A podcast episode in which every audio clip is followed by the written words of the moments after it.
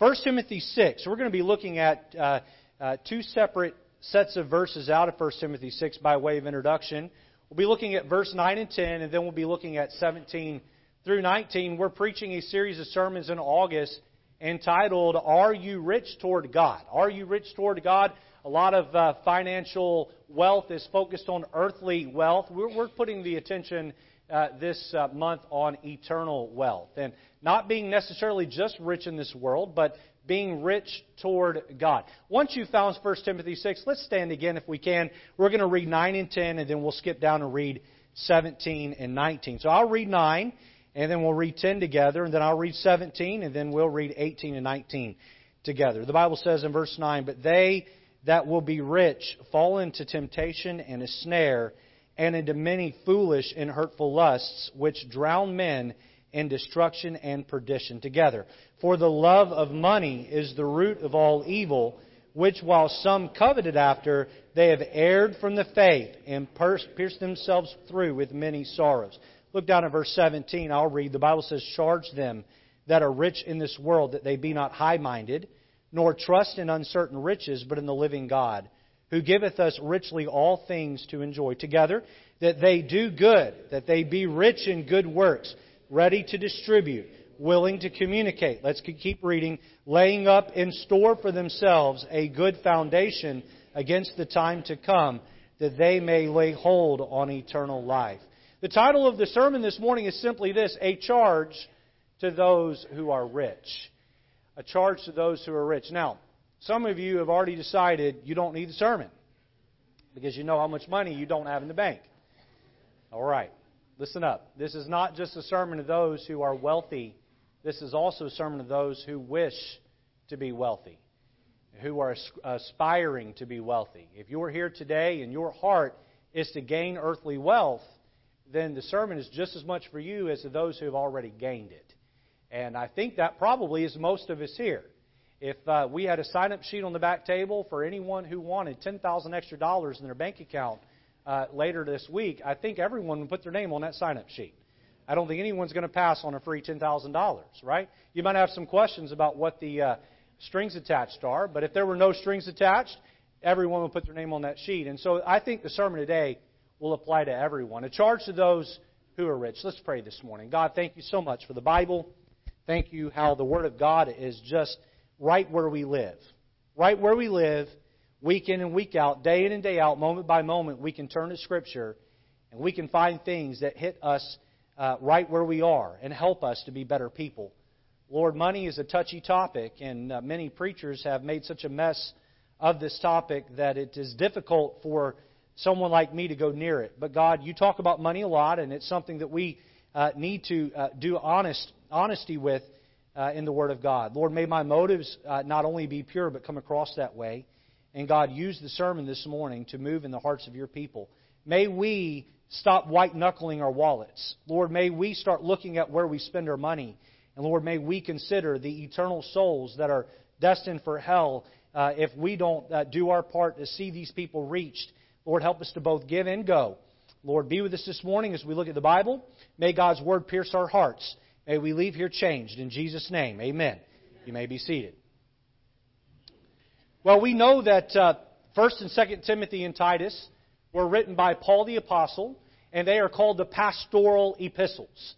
They were instructions on how pastors are to do their job. Uh, in college, I took a class uh, uh that uh, was strictly on 1st and 2nd Timothy and Titus. And we went verse by verse, and we broke these books down. And it was a manual of how to be a pastor. And here we find in 1 Timothy chapter 6 Paul telling Timothy how to talk to people in his church who had great money. Look back at verse 17 there. Verse 17 says, Charge them that are rich in this world. Paul tells Timothy, when you pastor your church, find the people who have wealth within your church and charge them. Charge them. Now, that doesn't mean that you show up with a, a um, uh, with, with, a bill and you charge them. It doesn't mean uh, that you charge at them and tackle them, all right, and, and take all their money. That's not what the, that word charge means.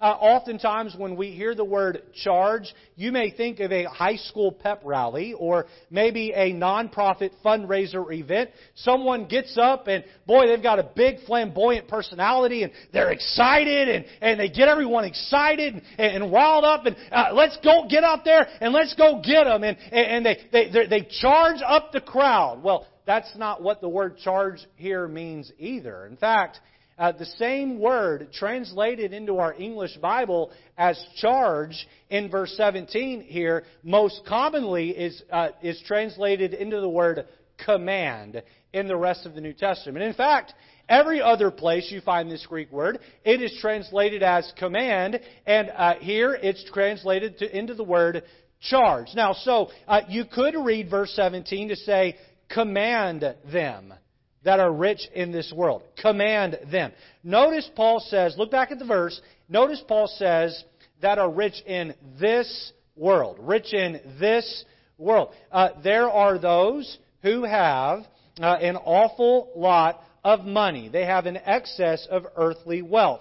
Uh, or uh, those who are consumed with compiling earthly treasures. Maybe you are one such person. You have some money in the bank, you have some money in savings, you have uh, money in a retirement account, uh, you have money in a brokerage account, uh, you have uh, extra wealth. You have been able to buy the comforts that you want in life, and you have excess after that. And listen, if you are smart, then you are skeptical toward anyone who is pleading or asking for your money because everyone out there wants your money.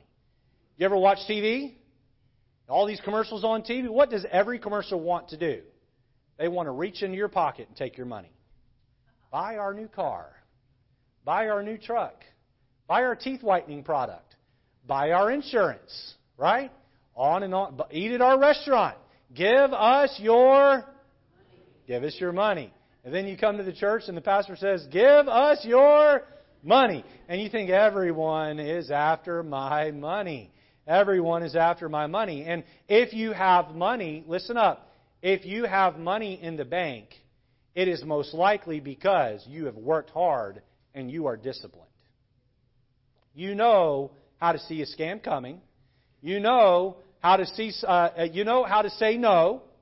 You know how to avoid wasting your money on things you have lived a disciplined life. Now, uh, there are a handful of ways of which people accrue great wealth. One of them is through hard, the best way is through hard work and disciplined behavior. I greatly appreciate someone who works hard and earns every dime they get.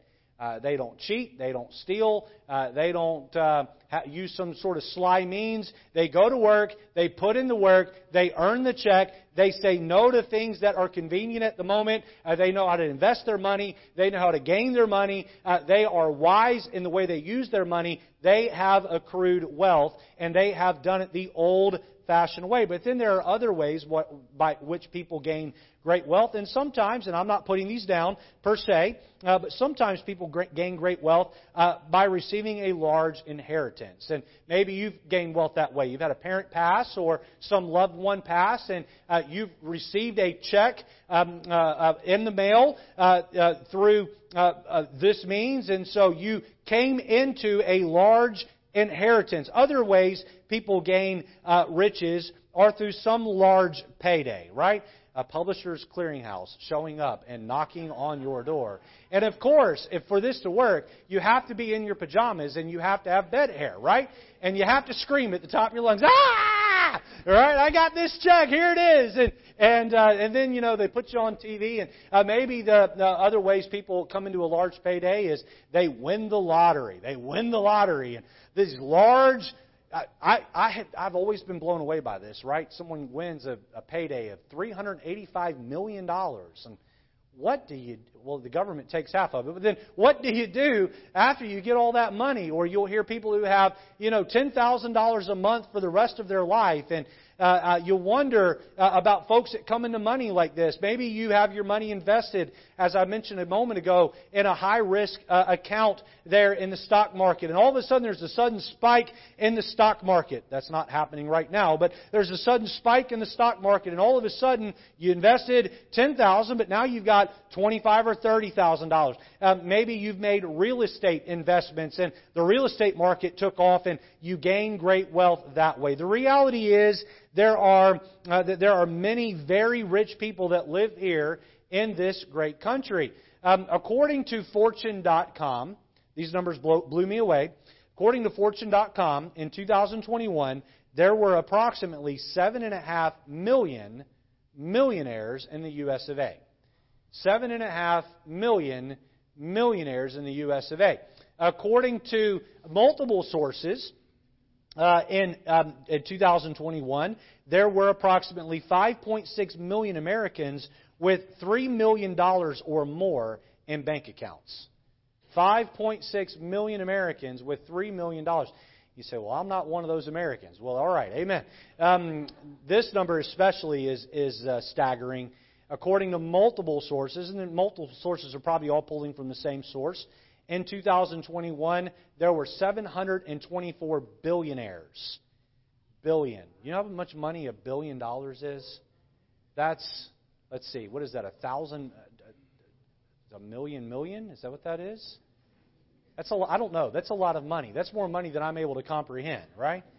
Um, I'm not smart enough to tell you how much a billion dollars is, but I know that's a bunch of zeros behind a one, right?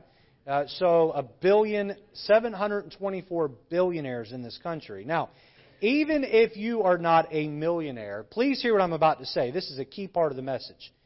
Even if you are not a millionaire, but you have some money in a savings account, you own your own home, and you can pay your monthly bills, then you are rich compared to the rest of the world. You are rich compared to most of the rest of the world. You say, well, I'm not a millionaire. Well, I'm not either. I'm definitely not a billionaire. Okay, well, I don't know that we have any billionaires that go to this church. I don't, I don't believe, looking at the tithing statements, that we have any billionaires in this church. Lord, send us a billionaire. Amen. One of those 724. Um, but I know this. I've been to impoverished parts of this country and world. And most all of us in here, compared to them, we're rich. We're rich. That word rich is relative. It's relative. We all can find people that make us all in here look poor. Well, we sure can find most people that make us look quite wealthy. Turn your Bibles over to Proverbs 28. Let's look at a handful of verses in Proverbs by way of introduction here. Paul told Timothy, he said, Charge them, command them, demand of them some things that are rich in this world. It is, is it sinful to have earthly wealth? No. It is not a sin to have earthly wealth. In fact, God can be the provider of such earthly riches. Look at Proverbs 28. Look at verse 19. The Bible says, He that tilleth his land shall have plenty of bread plenty of bread. And the word bread there is a symbol of wealth. Plenty of bread, plenty of wealth. But he that followeth after vain persons shall have poverty enough. You follow the wrong crowd and you follow bad habits and bad habits within the wrong crowd, you're going to find yourself in a poverty. Uh, if you are working hard, you're tilling your land, you're sowing the seed of hard work and a good work ethic, you're going to have plenty of bread, plenty of wealth. Look at Proverbs 13 and verse 22. Proverbs 13, verse 22.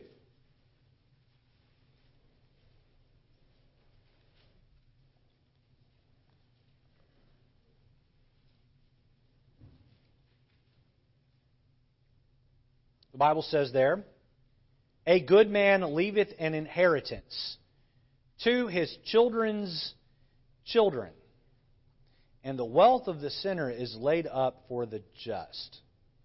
So, according to this verse, Solomon says you should accrue enough wealth in your lifetime to not only leave your children with an inheritance, but your grandchildren with an inheritance as well. If you die penniless, that would be quite hard to do. And so here we are commanded that we are to be disciplined enough in our behavior and practices and in our work ethic that we have enough money a, a, a set aside to be able to leave some for our children and our grandchildren. Look at Proverbs 21 and verse 20. It is not a sin to have earthly wealth. It is absolutely not a sin. Look at Proverbs 21 and look at verse number 20.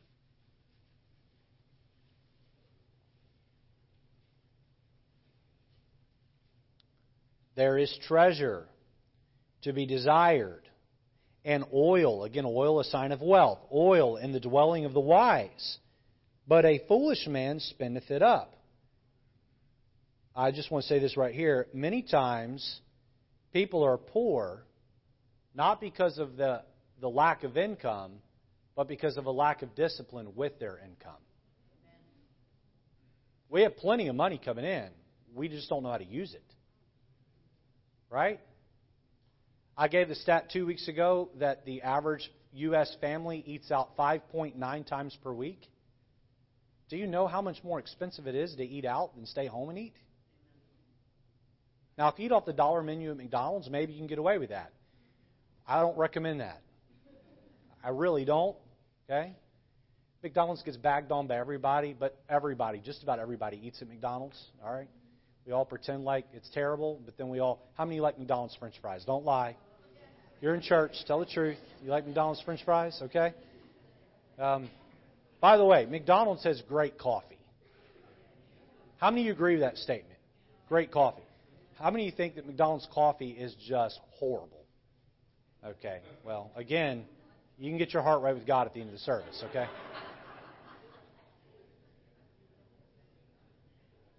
It's usually not a problem with our income, it's a problem with how we utilize our income. We waste it. We waste it.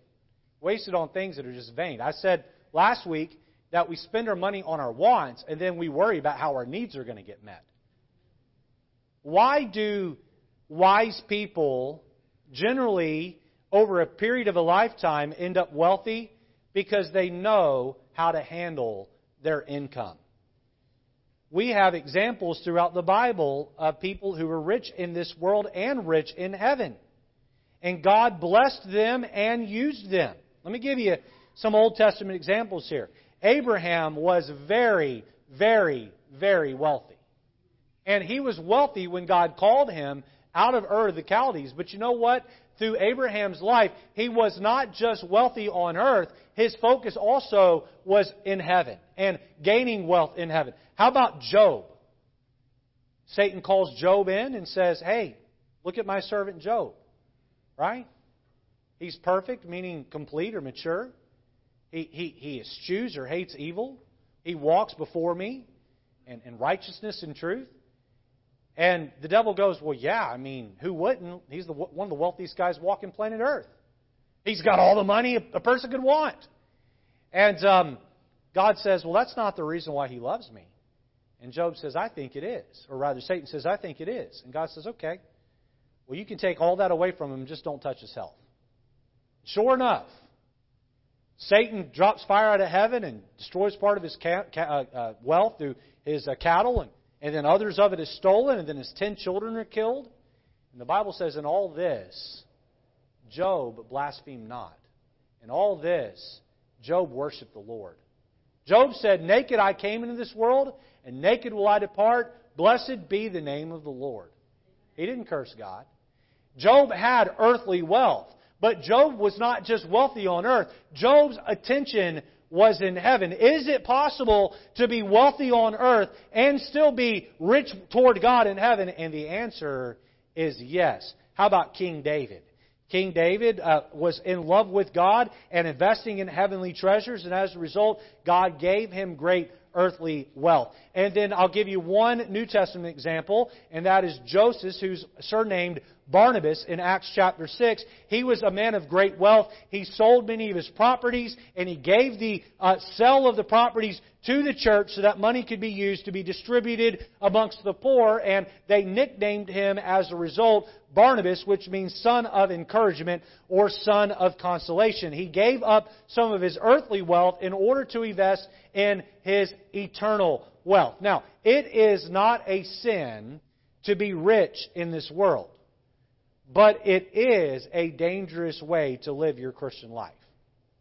It is very difficult for the average Joe or average Jane to both be rich in this earth and be rich in heaven. Very, very few are able to do it. Very few are able to do it.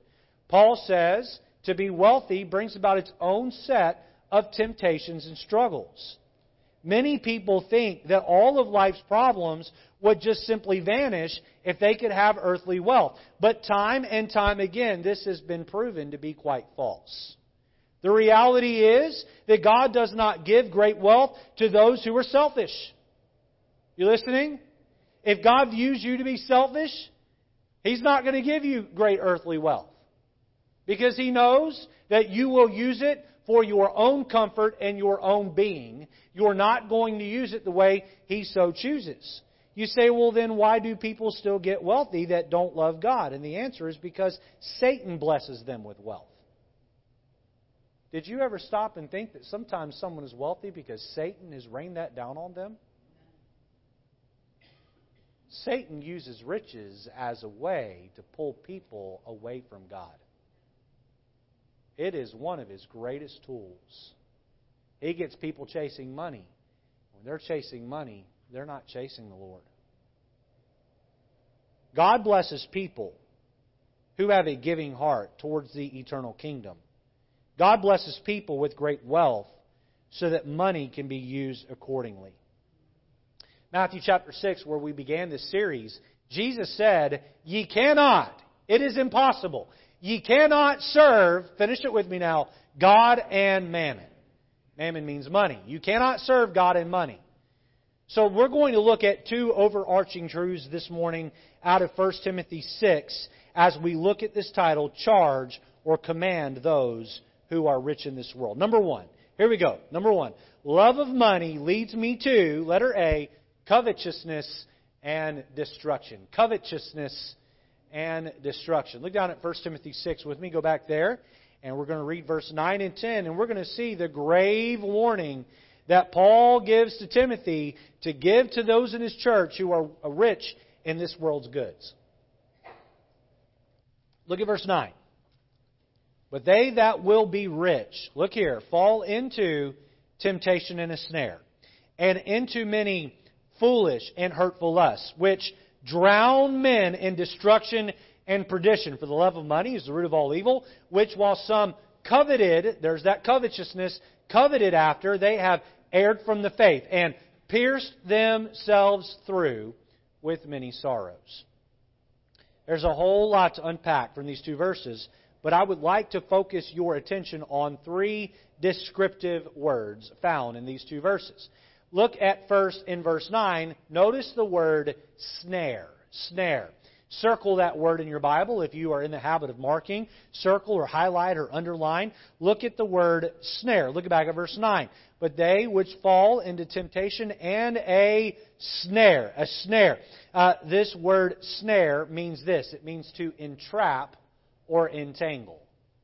Entrap or entangle. Those who have earthly riches end up entrapped or entangled in Satan, uh, in Satan's great plan to destroy. Satan has many traps baited with things that appease our flesh. Um, turn, turn in your Bibles over to Luke chapter 5. Hold your place in 1 Timothy 6. Um, many people who are rich in this world's goods are wrapped up in many of Satan's lies and are on a path of destruction. I want you to imagine that you have a, an animal and he's wandering through the woods and he happens upon a, a, a net. And all of a sudden he steps in the net and it's pressure sensitive and the net wraps up that animal and pulls him up in the air and that animal can go nowhere. Scooby Doo style. How many remember Scooby Doo?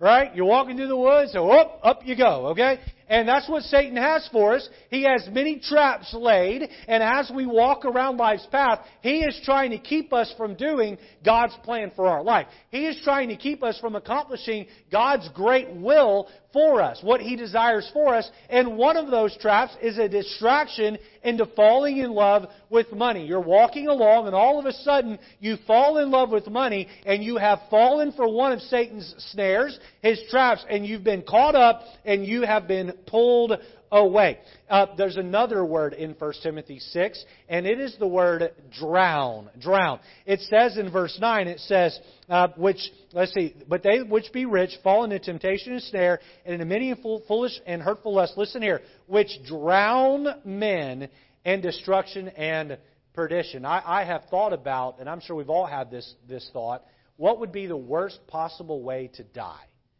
All right, how many of you have thought about that at some point? What would be the worst possible way to die. And I, I have thought, and, in not torturous ways, I mean just common ways that people die. And I, for me, I think it would be eh, dying in a burning house.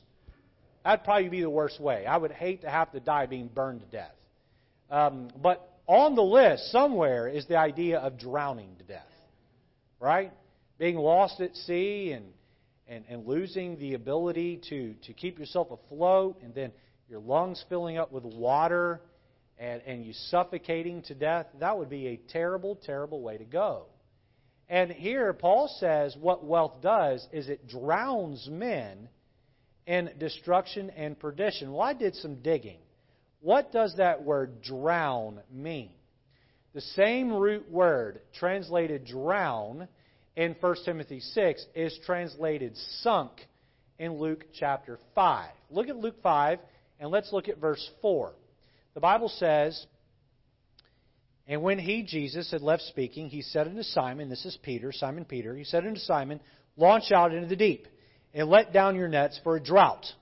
And Simon answering said unto him, Master, we have toiled all the night, and have taken nothing. Nevertheless, at thy word, I will let down the net. Verse 6 And when they had this done, they enclosed a great multitude of fishes, and their net brake. And they beckoned unto their partners, that would be James and John, they beckoned unto their partners, which were in the other ship, that they should come and help them. Look here. And they came and filled both the ships, so that they began to sink. The word sink here is the same root word translated drown back in 1 Timothy 6 9. What happens is we take on all this wealth and it morally drowns us. It weighs us down.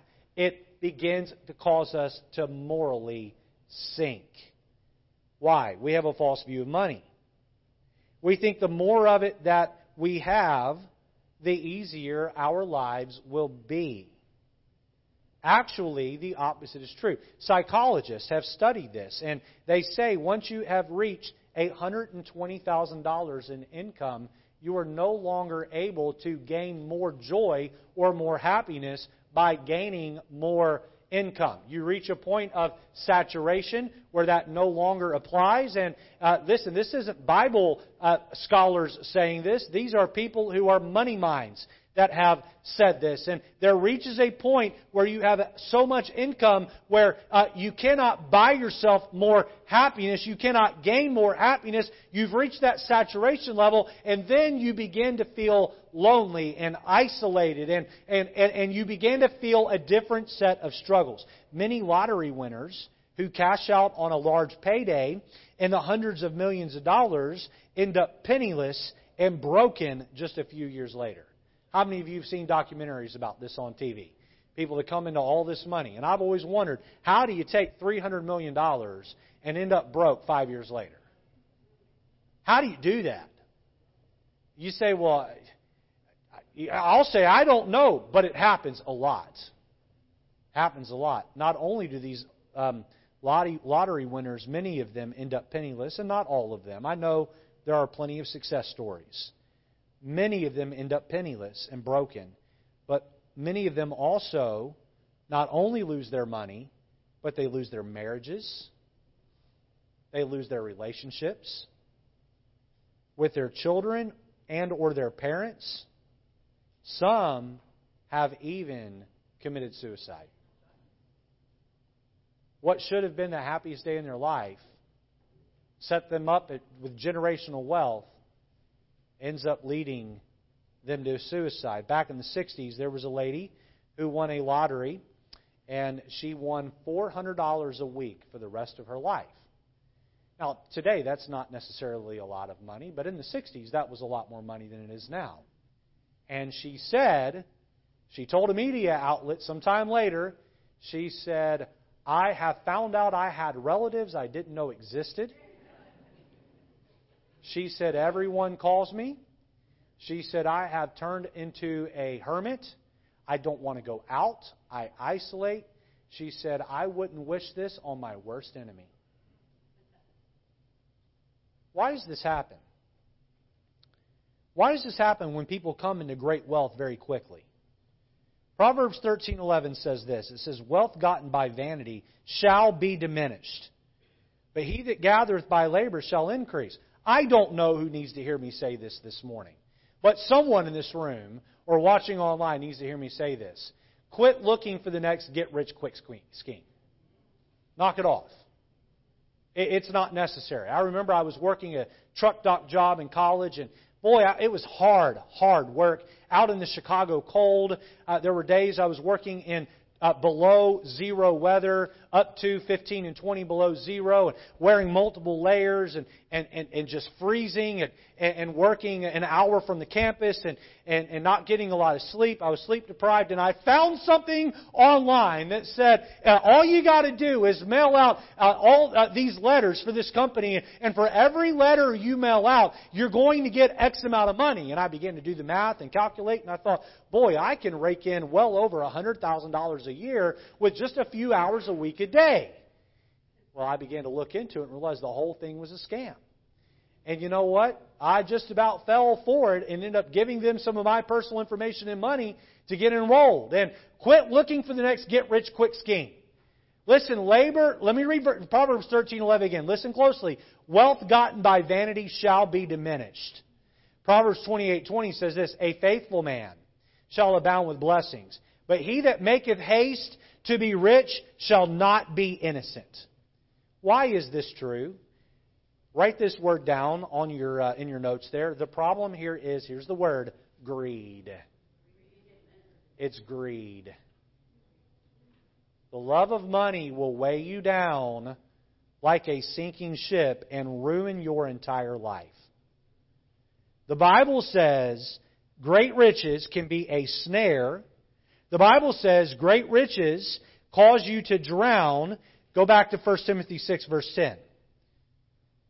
There's one more descriptor here, one more word that's a descriptor. Look at 10. For the love of money is the root of all evil, which while some coveted after, they have erred from the faith. Look here, and pierced. There's the word. We've seen snare, we've seen drown. Notice the word pierced. Pierced themselves through with many sorrows. Many people are worshiping the false God of money. They have done their best to love God and love money simultaneously, but when push comes to shove and they are required to choose one, they end up choosing money. As a result, they miss God's plan for their life. They miss out on a marriage, or maybe up, end up marrying the wrong person. They, make, they might end up choosing the wrong career. Uh, greed has their heart instead of God, and as a result, they pierce themselves through with many sorrows. There's a missionary to Monterrey, Mexico named Tommy Ashcraft. Tommy Ashcraft has been a successful missionary in Mexico for well over 40 years. Weekly in attendance, their uh, church has in the several hundreds, if not well over a thousand folks every Sunday in church. They have a Bible college where they train missionaries and uh, they send out missionaries all over the world from their ministry there in Monterrey, Mexico. Brother Ashcraft tells the story about life, his life in the late, his late teens and early 20s. Back in the early 70s, Tommy had a friend who had a very flamboyant and large personality. And Tommy's friend drove a fancy sports car. And Tommy's friend was a great Bible preacher. And Tommy's friend in the 70s uh, or in the 70s there had such a charismatic personality that he would drive around and he would gather a crowd and he would preach and people would get saved. And so Tommy and his friend, uh, word spread about his friend, and uh, meetings began to get set up all over uh, the uh, region that summer. And Tommy uh, rode with his friend in this fancy sports car, and they would go from meeting to meeting to meeting where he would preach to teenagers and preach to young adults. And they saw lots of people saved. Anyone that knew Tommy's friend knew that God had put a special gift on him to call him to be a preacher. Well, in their travels uh, around that summer, Tommy and his friend decided they were going to go off to Bible college in the fall. And so that fall, uh, Tommy had enrolled and he showed up on the college campus and he went through the registration line and he looked for his friend and his friend hadn't showed up. And so he found a phone and he called his friend and said, Hey, I'm here at college. Where are you? His buddy said, Well, I, right before I was packing my things and getting ready to go, and right before I left, I got a call and I got an offer to be an insurance salesman. And he said, I decided to stay back and accept the position. He said, I'm going to earn some money, and uh, I'll be there next fall. I'll be there next fall. Well, I've been through Bible college. When someone says they're going to be there next fall, they ain't going to be there next fall. That's just not how that works. Right? Sure enough, next fall came, and he looked around the registration line, and Tommy's friend was not there. He called him on the phone again and said, Hey, you, you coming to college or what? I mean, we're going to be preachers together. We're supposed to go through this together. And Tommy's friend said to him, He said, Well, I got promoted within the company. And I, uh, I, I just, I'll be there next fall. Well, Tommy's friend never showed up to college. Tommy and his friend parted ways. Tommy went on to Monterrey, Mexico to be a very successful missionary. Tommy's friend began to climb the corporate ladder. In time, Tommy would have a large church ministry that he would oversee. Tommy's friend would become an executive within this insurance company. He would have a corner office and plush furniture and a nice vehicle and all of the things that the world would deem successful. His office being way up in a skyscraper in the Nashville area. Decades went by. About 10 years ago, Tommy was back in the States preaching a missions conference for a church in the Nashville area. A mutual friend of Tommy and this guy gave Tommy the number to that old friend of his. And Tommy called his old friend's cell phone. And his old friend said, Hey, I would love to see you. Can you stop by my office? And so Tommy uh, went uh, into the skyscraper and took the ladder up to the executive floor. And before he knew it, he was sitting in a plush chair in this corner office. And uh, his friend came out of a meeting and walked in and sat behind a very expensive desk, ornate furniture everywhere, and all of the markers of earthly success this man had gained. And he sat there and they began to talk. And, and Tommy's friend said to him, he said, Tell me about yourself. Did you ever get married? He said, Yes, I got married, and, and I, God gave me a beautiful wife, and He's given me beautiful children, and, and my children have grown up, and now they're back serving the Lord with me in my ministry there in Monterrey. And, and, and, and, and tell me about your ministry. Tell me about uh, what's going on there in Monterrey. He, he told him all about it, and his friend sitting behind this desk, this executive, he's, he's hanging on every word. He's listening intently to all of what Tommy has to say. And, and Tommy would ask his friend a question about his life, and, and it was a, a quick, short, uh, generic answer right back into Tommy's life. And he wanted to know about Tommy, and after an hour of conversing about all going on in Tommy's life, Tommy looked his friend in the eye and he said, Now it's time for us to talk about you. What's going on in your life? Did you ever marry? Do you have kids? Do you have grandkids? And, and, and clearly you have made a success of yourself as an insurance salesman. Tell me about your life. And the man put his head down. He said, Yeah, I'm married. And I have kids. He said, You know God called me to be a preacher. I know God called me to be a preacher. He said, Instead, I chased money. He said, I'm divorced. My wife wants nothing to do with me. I have very little relationship with my children and grandchildren. He said, My life is not happy. I have all of the things but I don't have happiness. Then he looked across the desk at Tommy. He said to Brother Ashcraft, he said, I would trade places with you in a heartbeat. I would trade places with you in a heartbeat. 1 Timothy 6:10 says, "For the love of money is the root of all evil, which while some coveted after, they have erred from the faith and pierced themselves through with many sorrows." Now listen up here to me. I want to make some things very clear. What I am and am not saying. It is not a sin to be an insurance salesman. It is not God's calling on everyone to be a missionary. I am not trying to sit here and say that everyone has to go to the mission field and it is not and it is a sin for people to become rich in the insurance world. That is not what I am saying, but what I am saying is this. It is a sin to make money your master. It is a sin to make money king at the cost of serving God. The love of money leads me to covetousness and destruction. Letter B, the love of money leads to, leads me to class warfare. Leads me to class warfare. Look at 1 Timothy 6 and look at verse number 17. 1 Timothy 6, 17.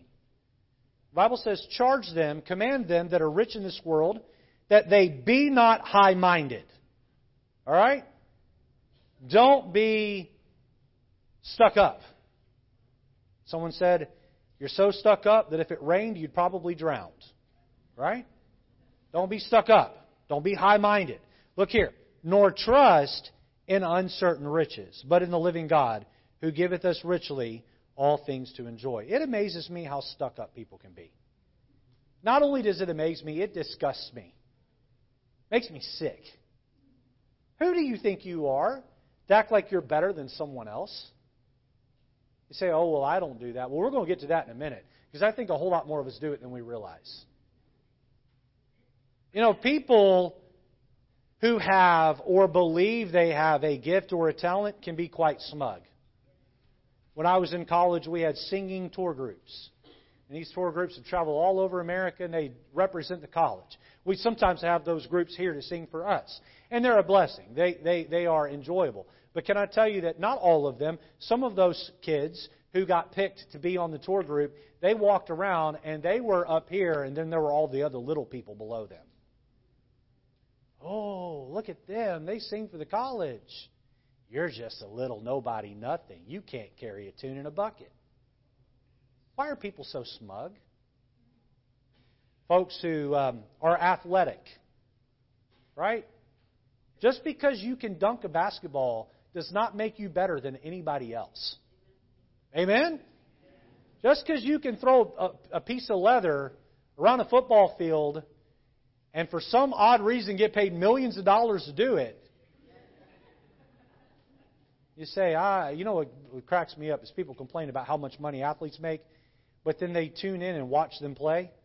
You understand when you watch them play, you are helping them make millions of dollars, right? That's that's a whole other point. But people who do that, they just act like they're better than everybody. How about people who are smart? Oh, they they can be quite arrogant, very arrogant. Um, you ever ever meet a college professor? Right? They just kind of talk down to you like you're like you're stupid, like you don't know anything. How about people with big vocabularies? I uh, I'll I'll take a, a I'll take a pause here and pick on myself. My dad has the largest vocabulary of anyone I know. If you ever meet my dad um, and you are someone with a big vocabulary, my dad is a word nerd. He, he memorizes a new big word every day. All right? Uh, he just loves it. He got, he got that from my grandmother. I didn't get that gift. All right? Sometimes I try to use big words, and it's not the right word. And some of you here who are very smart think, hey, just stop trying, all right? Hey, I, look, public speaking is harder than you know, all right? Um, but people who use big words and are very smart, just because God gave you a higher IQ than someone else, look at me. God does not love you more than He loves them. We're all equal in the sight of God. But I don't find just gifted, talented people and smart people to be arrogant. I find people who have money, they can be quite high minded. Listen, now, if you gathered your wealth through good old fashioned hard work, then you may very likely feel the temptation to look down on others who are less disciplined and as hardworking as you are. Let's all be honest this morning. You ever pulled up to a traffic light and seen someone there with a homeless sign and and judged them? I have. I pulled up once and I was in Wallingford. I went to Chick fil A. Amen for Chick fil A. Can't wait for them to put one around here. When they do, deacons all need a raise. Amen. Um, pulling out of the Chick fil A drive through there in Wallingford, and if you know where that is, there's a Lowe's and a Home Depot right across the street from each other. Lowe's and Home Depot had now hiring signs up. Guy standing there with a sign no work. Any help appreciated. I thought what you would have thought. Hey, man, they're hiring and they're hiring. What are you asking me for my money for? You know what that is? That's me being high minded. It's me being high minded. You know what? If people would be more disciplined, hey, they wouldn't have to come ask me for my money and I don't think we should enable. That's a whole other subject. Let me just say, class warfare is a real thing. Are you guilty of class warfare? It's quite possible. All right, let me draw up a scenario for you right here. All right? This the only way this works is if you are honest with yourself.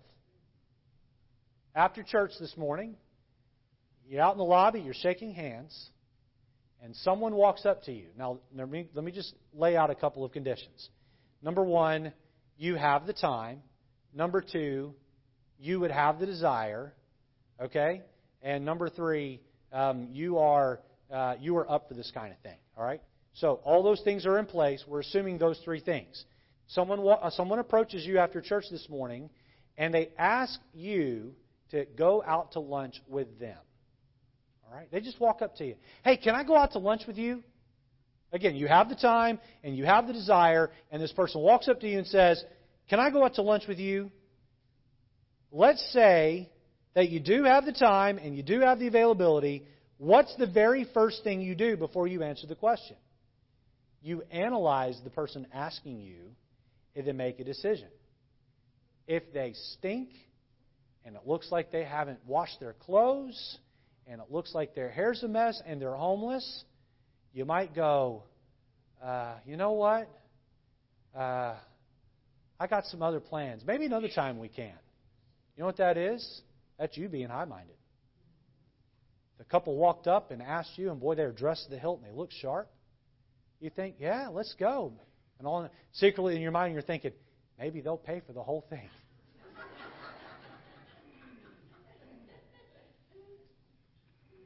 Are you high minded?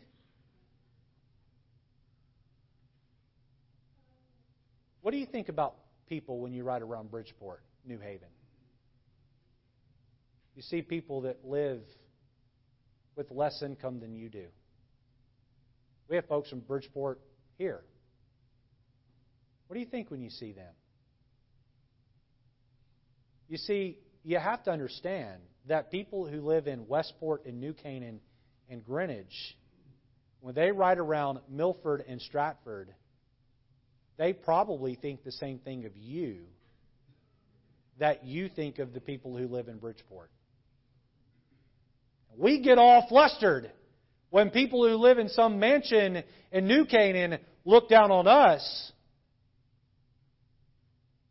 But are we guilty of the same thing? God is no respecter of persons.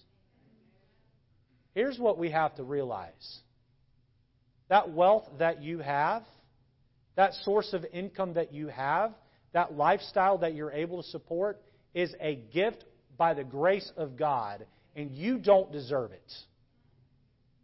And He can take it away from you anytime He wants. If Job can go from being one of the richest men walking planet Earth to being penniless in just minutes, you think God can't take your wealth away? You think it can't disappear like that? Class warfare. You see, when we love money, we fall into the trap of covetousness and destruction. We fall in the trap of class warfare. Number one, the love of money leads me to covetousness, destruction, and class warfare. Number two, love of the master leads me to letter A, trust in the living God. Love of the master leads me to letter A, trust in the living God. Look at 1 Timothy 6 in verse 17. Charge them, charge them that are rich in this world, that they be not high minded. Look at the rest of the verse here. Nor trust in uncertain riches, but in the living God who giveth us richly all things to enjoy. If you truly believe that God is the one who provides for your needs, then you will prioritize Him over money. I get so tickled over people who say, Pastor, I won't be in church this Sunday. I've got to work. Well, what, what, hold on. Wait. Now, I get people at different points in their maturity in their Christian life. But can we just stop for a minute and analyze that rationale. All right? What you're saying is, I need to put work ahead of church because work is where I get my money. And me gaining my money is more important than me being obedient to God. Who gave you the job to get the money? God did. So why would you disobey God to get money. Can I tell you why people do that? Because their faith is not in God to provide their riches, their faith is in themselves to provide that riches. I, I, I have never, ever taken a job that's worked me on Sundays. You say, well, you're working right now. You're the pastor. You get paid to be a pastor. Quit overanalyzing it. Amen? Just knock it off. That has nothing to do with it. All right? Outside of church work, I've never taken a job that's worked me on Sunday. Not once.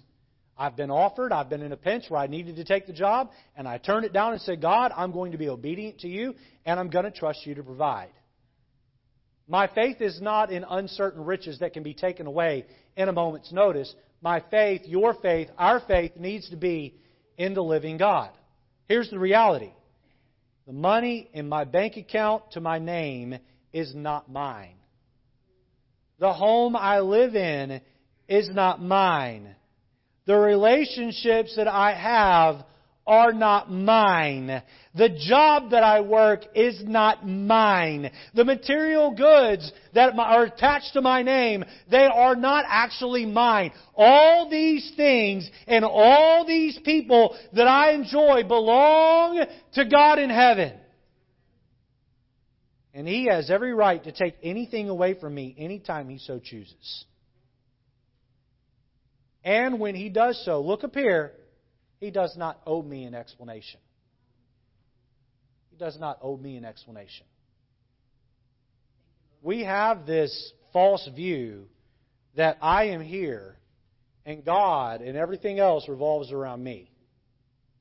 And when God does not serve me, then you know what? I get angry at God. I want you to imagine that someone shows up at your house tomorrow, knocks on your door. You open the door, and they don't say a word. They just hand you a $100 bill. They turn around and walk away. You look at the $100 bill, you look at them and go, All right. And then for the next 30 days, like clockwork, every day at the same time, they knock on your door, they hand you a $100 bill, they don't say a word, and they turn around and walk away. Boy, by day 28, 29, 30, you are standing at the door waiting for them. And then on day 31, they go to your neighbor's door and they knock on the door and they give the $100 to them. You know what you'd be tempted to say? Hey, that's my $100. Listen, God gives us so many blessings, He's not obligated to give us. And if at any moment He stops, He does not owe us an explanation. He does not owe us an explanation.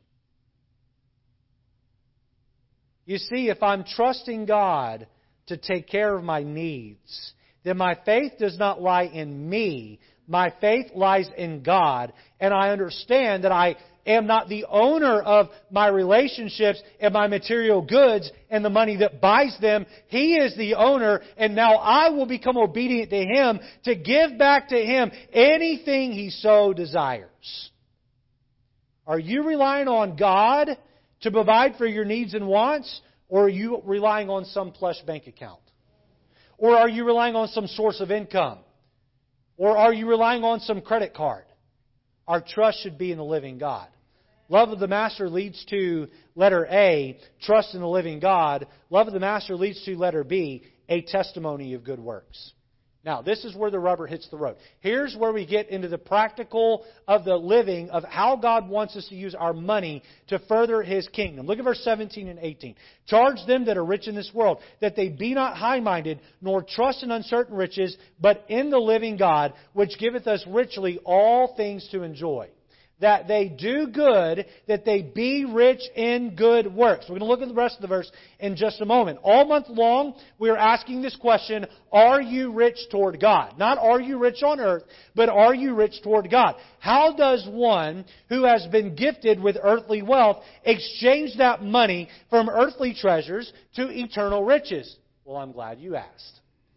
When I go to Peru to visit my wife's family, I go with U.S. dollars in my pocket. I land in the airport there, Jorge Chavez Airport in Lima. I get off the plane. I walk down, uh, uh, go down the escalator, and right there by the exit, there is a person whose job is to exchange money uh, from dollars to Peruvian soles. You know why? Because my dollars aren't really any good in another country.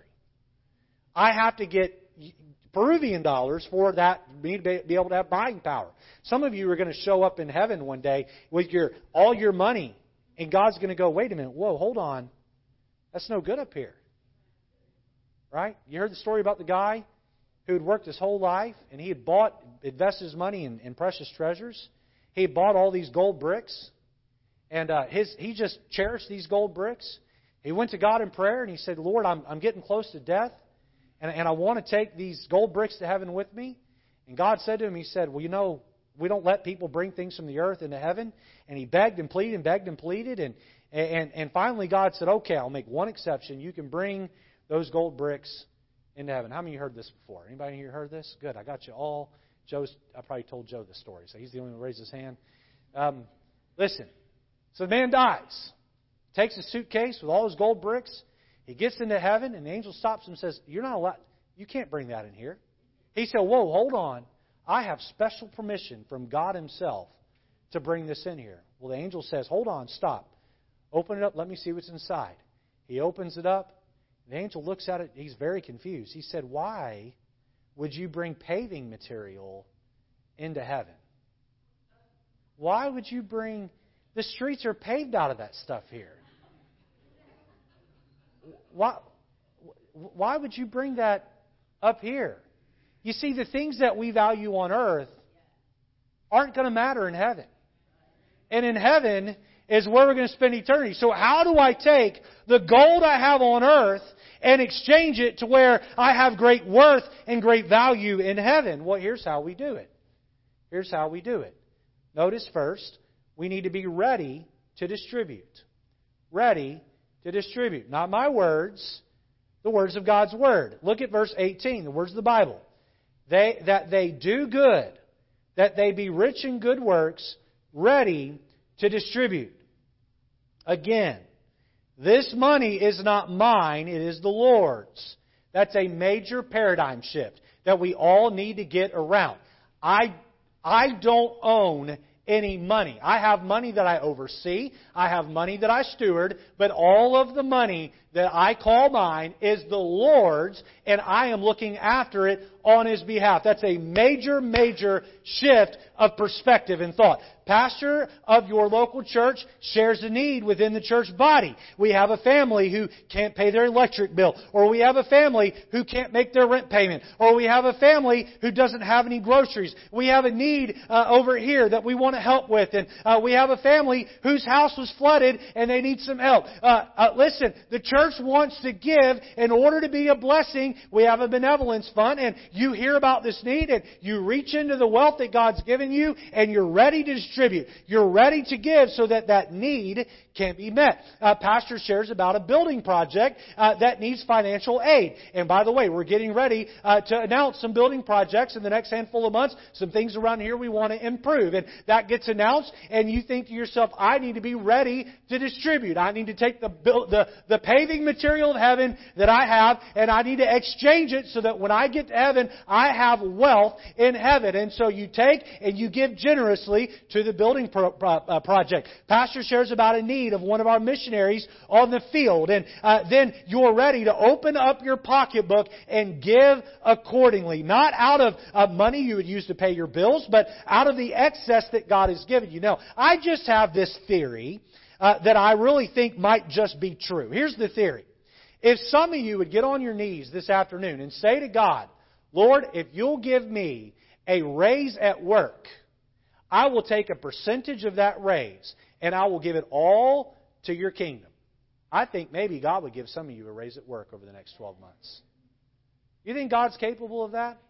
You know why God doesn't always give us more? Because He knows we're selfish and we're going to keep it all for ourselves. But if our thinking would shift and we would say, God, listen, I have money to pay my bills. I don't have a lot left over. But if you would increase my income, I promise to take X amount percent of that and give it to your work.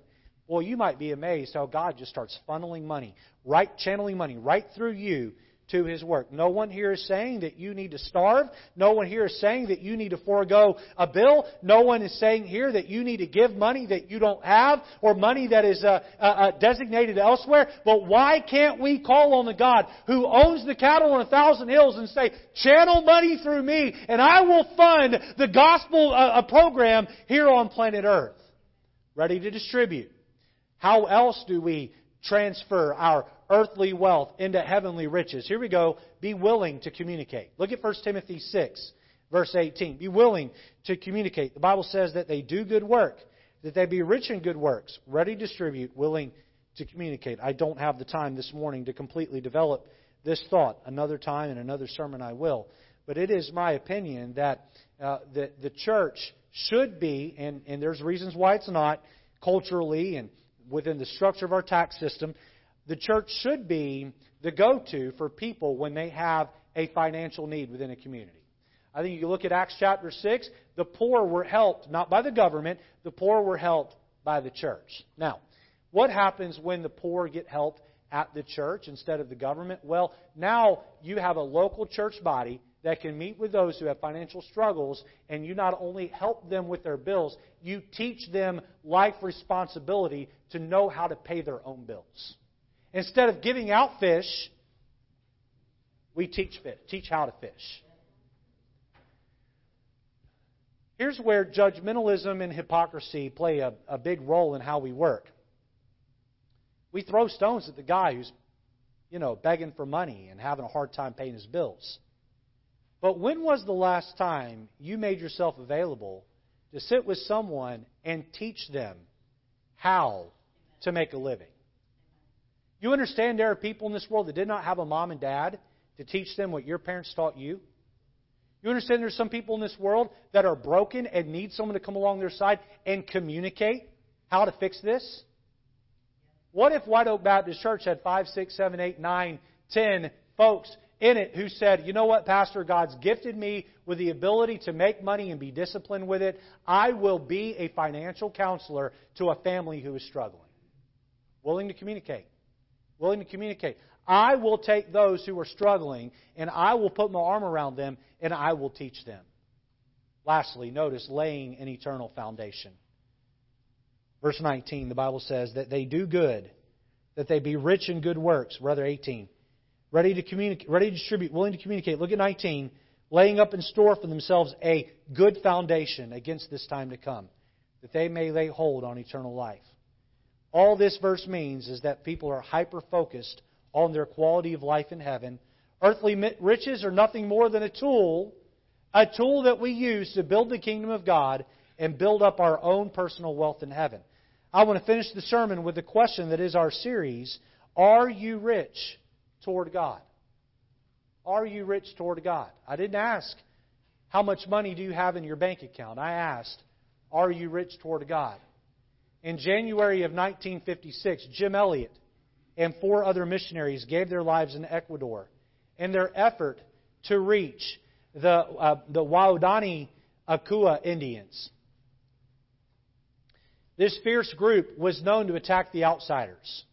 But the vision for reaching them with the gospel compelled these young men to go forward and take the risk. Not long after they set up camp near the Waodani village, they were attacked by warriors. Many of the men were carrying weapons, but they had decided ahead of time they would not use these weapons to defend their own lives with force. As a result, the missionaries were all killed. The news flashed around the world, and the story of courage and sacrifice challenged many to take up the missionary cause. Even today, Elliot's words live on. Watch this quote. He is no fool who gives what he cannot keep to gain that which he cannot lose. He is no fool to give that which he cannot keep to gain that which he cannot lose. In a very real sense, Jim Elliot and mission, his missionary friends were living the spirit of Christmas. They were willing to give up the comforts of home and promising careers and ultimately lay down their lives to take the gospel to those who had never heard. They could have fought back, they could have defended themselves, but they chose not to. Isn't this what Jesus did for us in coming to earth? Paul wrote, For ye know the grace of our Lord Jesus Christ, that though he was rich, yet for your sakes he became poor, that you through his poverty might be rich. Nothing of lasting significance and importance for God is ever accomplished without great sacrifice. Whether it's our time, our talents, our treasures, even our very lives, we must be willing to give up what is temporary for the sake of what is eternal. When we do, we are following the example of pattern of Christ and walking in his steps. Again, I ask you, are you rich toward God? What does your eternal bank account look like? Are you rich in good works? Are you ready to distribute? Are you willing to communicate? Are you laying an eternal foundation? Let's have our heads bowed and eyes closed this morning. Every head bowed, every eye closed.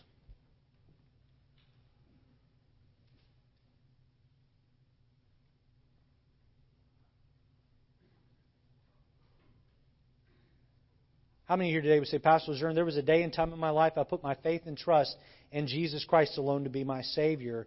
Because of my faith in Jesus, I know that when I die, I'm going to spend eternity in heaven. If that's you, would you just slip up your hand right where you are? I know I'm going to heaven someday. I know that. I know that because I've put my faith in Jesus.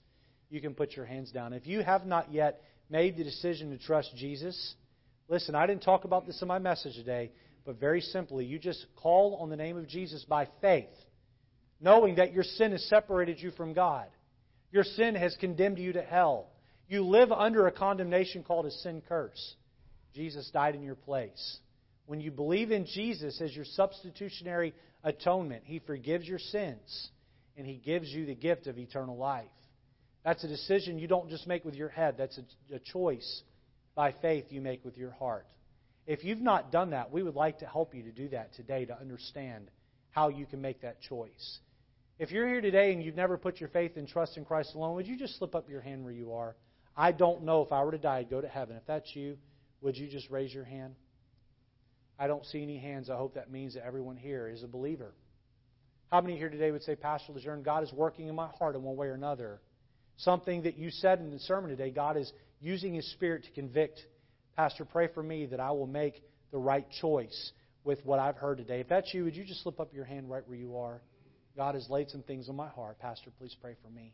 Lord, this morning we do pray you'd work in our hearts. Help us to see these things clearly. Help us to have your mind when it comes to these things. May we not be distracted uh, by living some plush life while we completely forget about heaven. Help us, Lord, uh, to put our attention on you and on the eternal kingdom in Jesus' name. Let's